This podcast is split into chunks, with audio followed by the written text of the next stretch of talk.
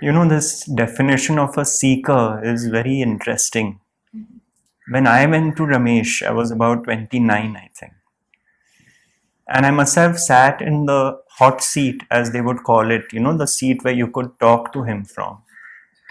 Probably once or maybe twice. Mm-hmm. And that too because I don't think anyone else was willing to take it that time.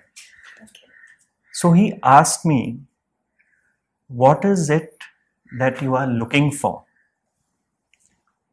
And I didn't have the answer because I was just there on a lark, is what I thought.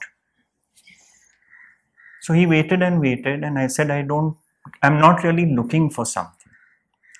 He said, No, what are you looking for? Are you looking for enlightenment? So I said, I don't know what that means. I'm very sorry because I'm new on this path. He said, All right. Are you looking for self realization? And I said, I don't even know what that word means. You know. And then he said, I will tell you what you are looking for.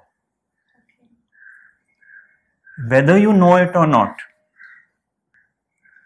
is peace of mind. So, this journey of seeking is actually seeking that peace.